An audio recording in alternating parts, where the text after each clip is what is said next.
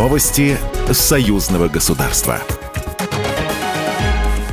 Здравствуйте, в студии Екатерина Шевцова. Белорусский инвестиционный форум впервые пройдет в Москве. 23 ноября он соберет около 300 участников. Подробнее его программу и задачи эксперты обсудили на пресс-конференции в посольстве Беларуси в России. Дмитрий Крутой, чрезвычайный полномочный посол Республики Беларусь в Российской Федерации. Одно из важнейших событий года мы рассматриваем, рассчитываем на широкий состав участников и очень хорошие предметные дискуссии.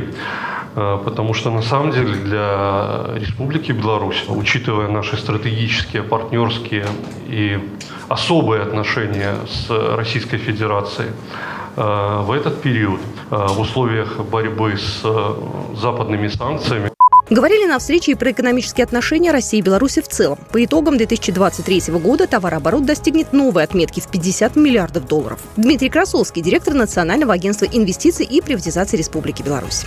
Выбор этот э, был очевиден, потому что Российская Федерация это партнер номер один в инвестиционном плане для Беларуси, но последние годы доля российских инвестиций в общем портфеле Беларуси растет. Второе – это то, что вызовы, с которыми сегодня сталкивается бизнес, как в России, так и в Беларуси, а эти вызовы достаточно похожи друг на друга, и методы разные, э, по-разному компании справляются, и э, форум как диалоговая площадка, вот наша миссия, то, чтобы дать компаниям России, Беларуси обсудить решения, которые они находят в этой связи.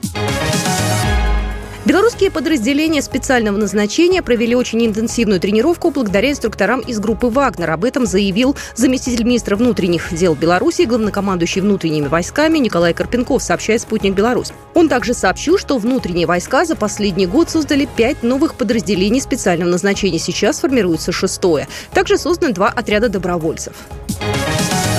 Международный фестиваль науки союзного государства стартует в Минске 14 ноября. Он пройдет на базе Национальной академии наук Беларуси. Фестиваль проводится с целью демонстрации современных достижений в науке и повышения престижа научных профессий среди молодежи союзного государства. В рамках фестиваля в Минске запланировано проведение научно-практических конференций. Вторым этапом научного форума станет проведение стратегических сессий на полях третьего конгресса молодых ученых, который пройдет с 28 по 30 ноября в Сочи.